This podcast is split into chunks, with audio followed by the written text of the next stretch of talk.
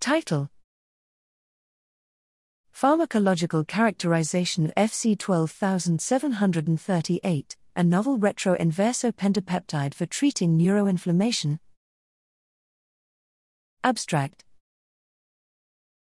FC 12738, a retro-inverso pentapeptide developed by Neurodegenerative Disease Research Incorporated, is currently under investigation for treating neuroinflammation associated with amyotrophic lateral sclerosis, ALS.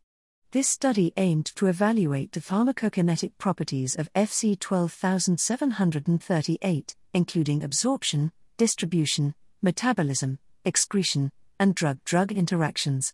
Pharmacokinetics were assessed in Sprague Dawley rats and beagle dogs following intravenous and subcutaneous administration.